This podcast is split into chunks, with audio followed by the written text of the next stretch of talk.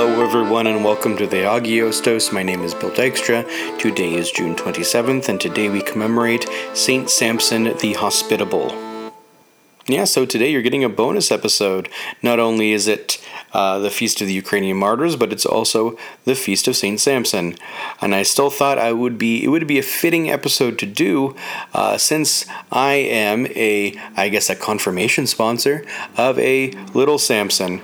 So when you have a moment, you today, after hearing the story of a Saint Samson, you can pray for a younger Samson. Samson was born into a family of means in Rome during the reign of Odoacer.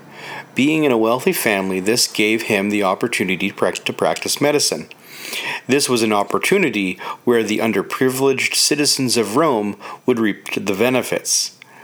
Samson would not charge for his care. And upon the death of his parents, Samson sold all his possessions and aimed to venture into the wilderness.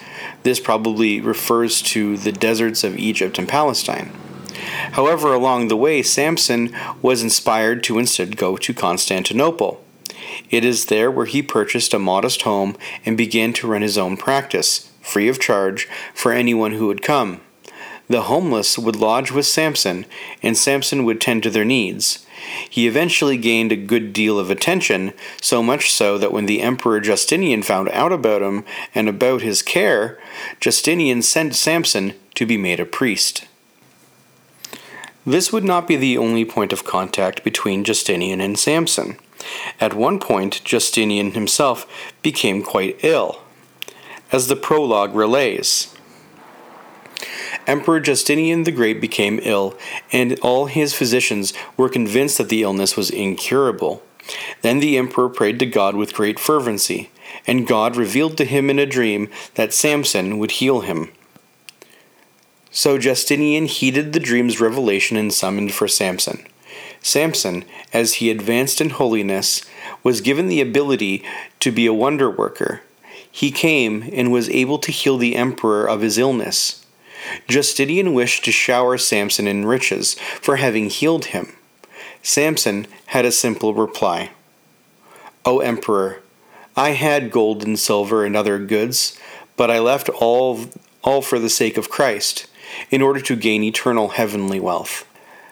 Justinian insisted that there would be something he could do in thanksgiving for the miracle. A home for the poor was Samson's only request a place where he could treat the needs of the less fortunate, and it became the largest free clinic which remained in service for 600 years. Samson died on June 27th, 530.